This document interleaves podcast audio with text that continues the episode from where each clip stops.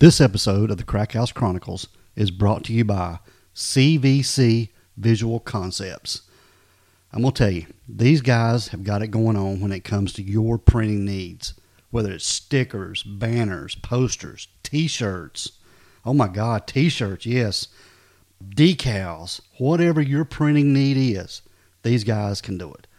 They do great quality, they've got a quick turnaround time our latest stickers we had done for the Crackhouse Chronicles, they did them for us. Great quality, good product. Give them a call today. I'm going to put a link to their website and Facebook page in the description for this podcast. Also, if you contact them and you mention Crackhouse Chronicles, they will give you 10% off your bill. So why not check them out today? Give them a call. That's CVC Visual Concepts.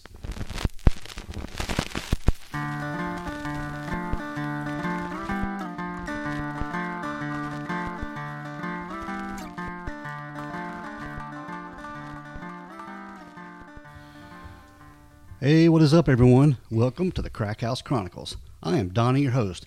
And guys, I am pleased and just overexcited to announce I have a new co host.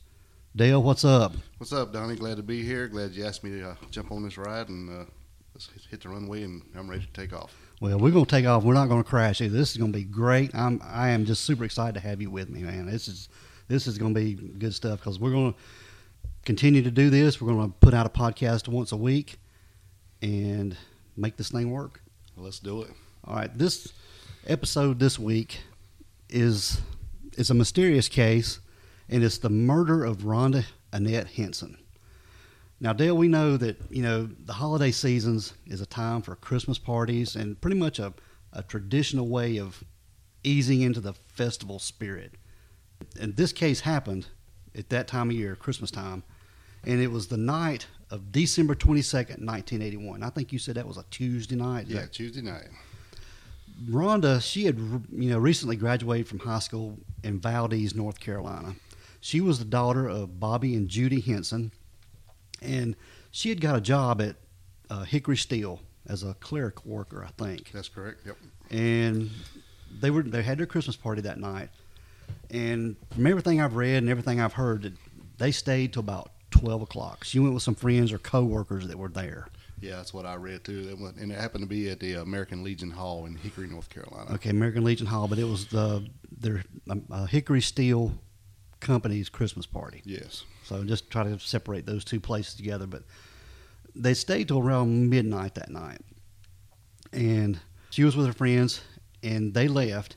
And I think the original plan was they were all going to spend the night together, hang out, or whatever. But Rhonda was going home. Yep, that's right. They got there, and she decided about twelve thirty she was just going to go on home. Yeah. So she got on Interstate 40, heading toward Valdese, and exited off the Mineral Springs Mountain Road exit. Yeah, I think that's uh, exit 112, if I'm correct on that. Okay. And she exited off and was turned under the underpass and was heading up a hill.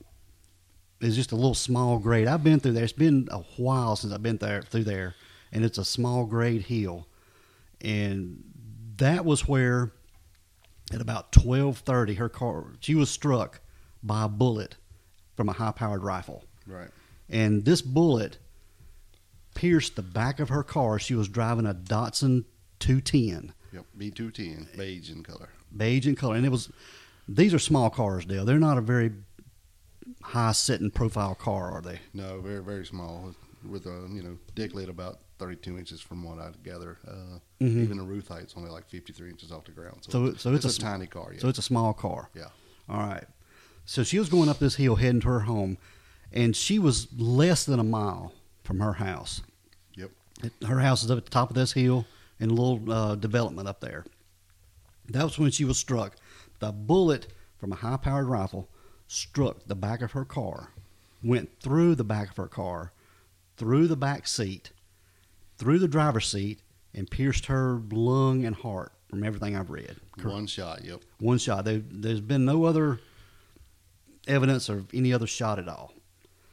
And at that point, you know, we talked about this off the air, and we don't know if that Datsun was a, a straight drive or a or a automatic. we? Right. No, I couldn't find any information at all on that. I don't think they even released it, or they didn't think it was important. But to me, I was I was kind of wondering. But anyway, getting to that, that's kind of weird because the car, when Rhonda was hit with this bullet, the car rolled back down the hill, crossing the center line, and backed off the highway, sort of angled, with the back end of the car in the ditch and the front end still on the highway. Yes, that's correct. We're going to post pictures of this. There's pictures online, but we're going to post pictures of this on our uh, social media, Instagram, Facebook, and stuff.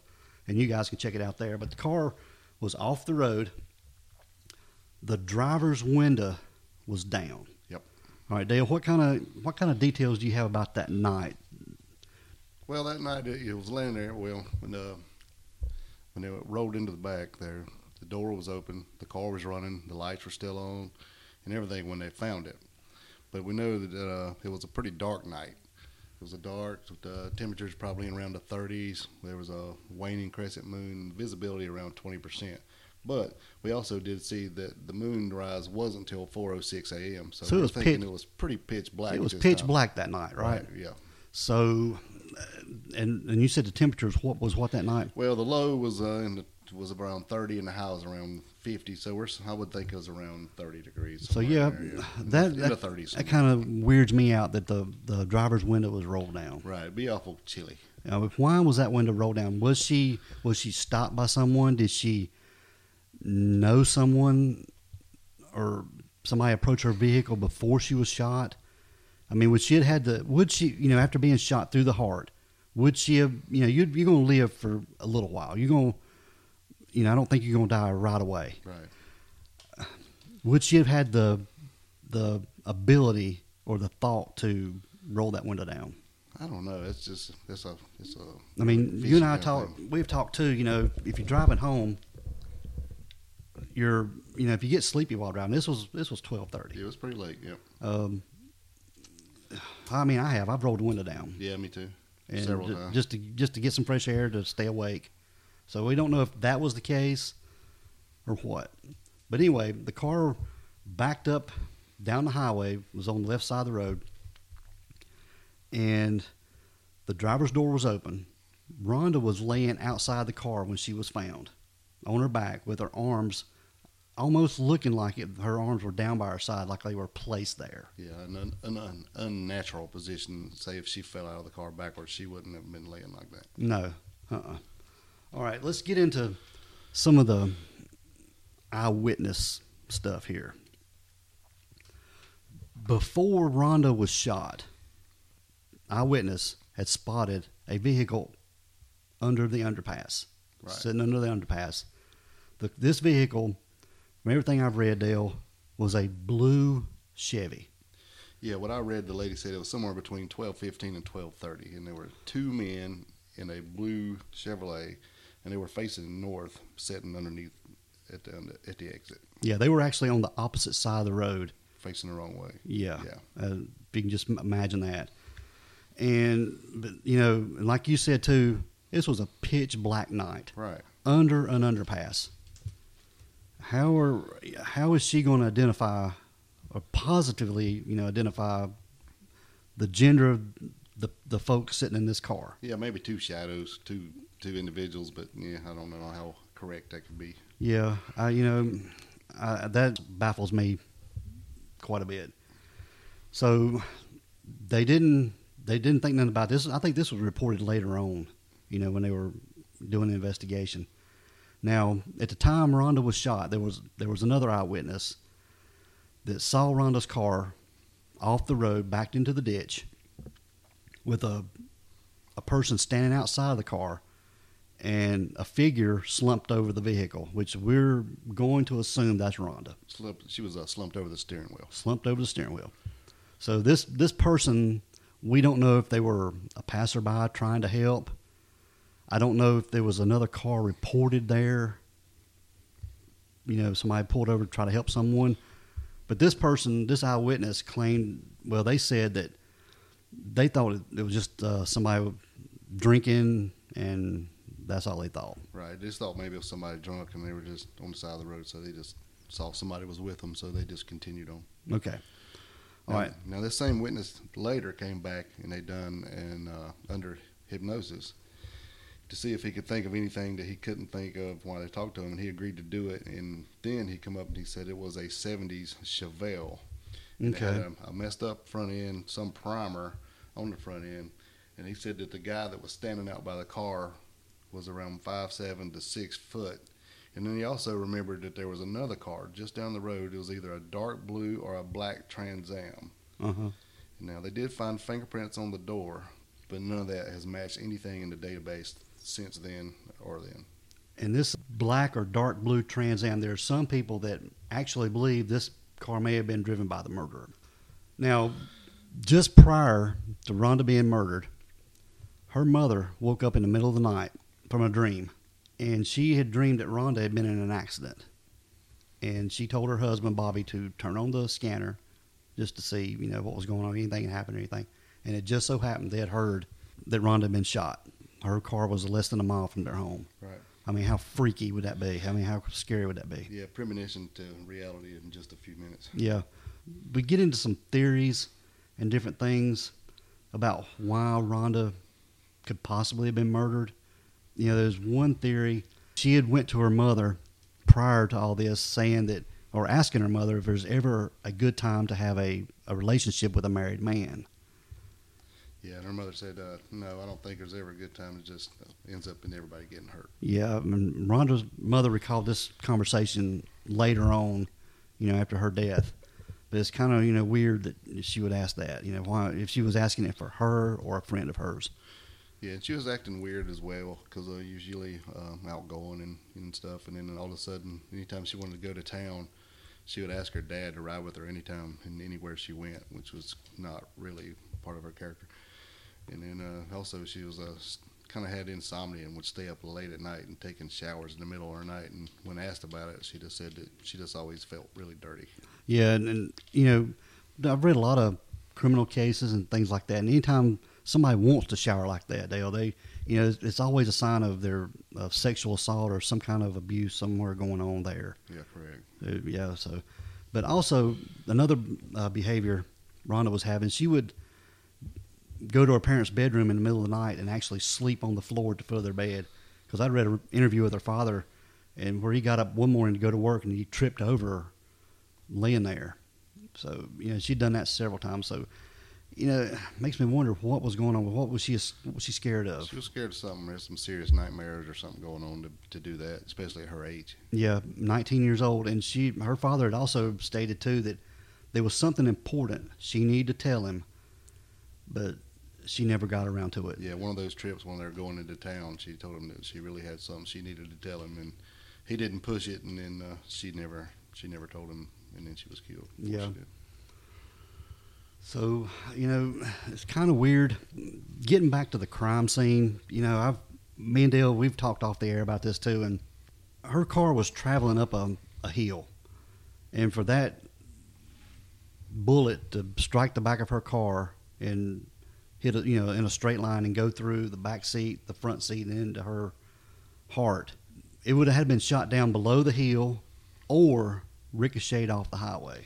Yeah, yeah, it's just a weird trajectory. Just especially the the low the lowness of the car only being 32 inches off the ground at the height of the deck lid, and her going up a hill. I just and it's dark, almost pitch black. I, I just don't see how it can be an, an intentional shot, but an accidental shot is also pretty pretty sketchy. Yeah, I mean there was a, there was a case I listened to here a while back. There was a woman shot in her vehicle driving down the road from a guy that was shooting beer cans on a lake, and the water, well, the bullet ricocheted off the water and struck her in the, in the head. Yeah, through a window, shot her in the head, and so there was a policeman behind her. And she started driving erratic and pulled, and she kind of run off the road and went up there, and she was dead.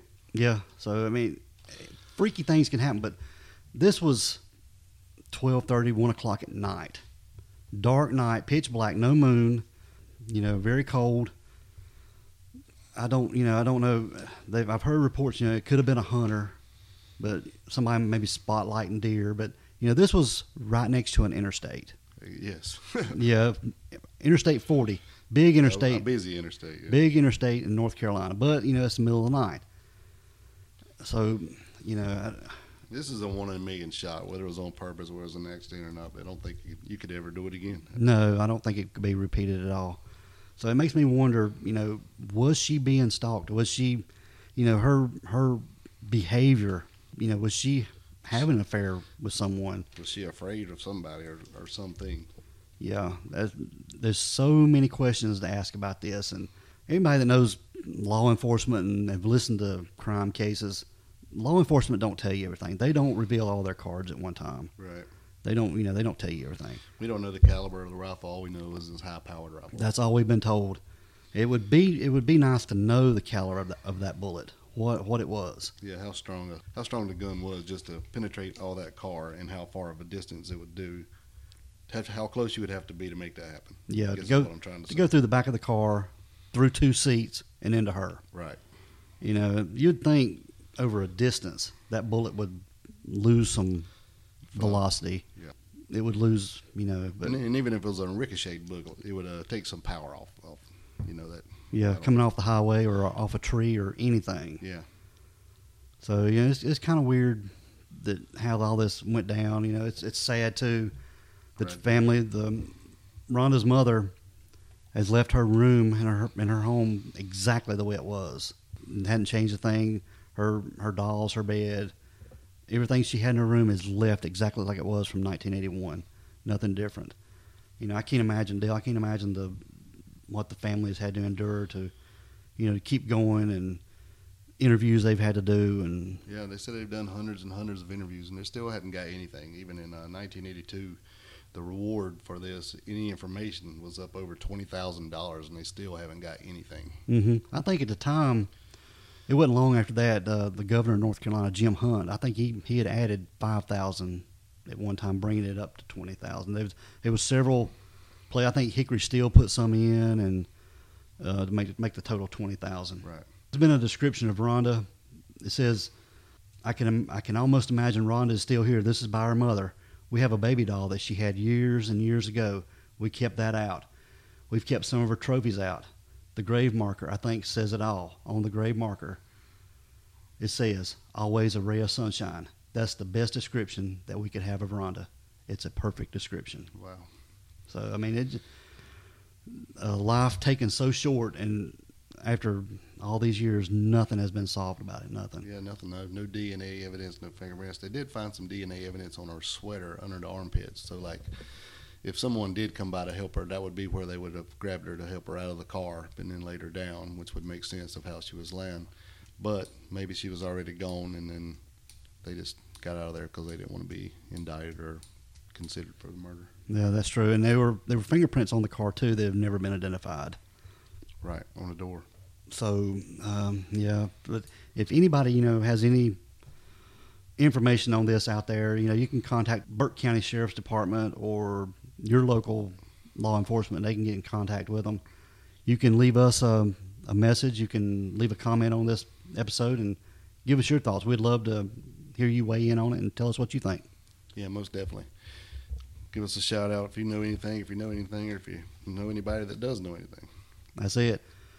All right, guys. Um, if, like I say, if you like this podcast, go to wherever you listen to podcasts. Leave us a five star rating. That helps. Five star. Five star, not a four star. We want a five star. And tell us what you think. Um, leave a description. Check out our social media. Uh, we're on Twitter, Instagram, Facebook, all that good stuff. Leave a comment, subscribe. Tell us what you want to hear, what you don't want to hear, what you like, what you don't like. And like I said, too, we're going to put out a case once a week and give you guys something to listen to. Hope you liked it. Hope you enjoyed it. All right, guys. All that being said, this is The Crack, House Chronicles.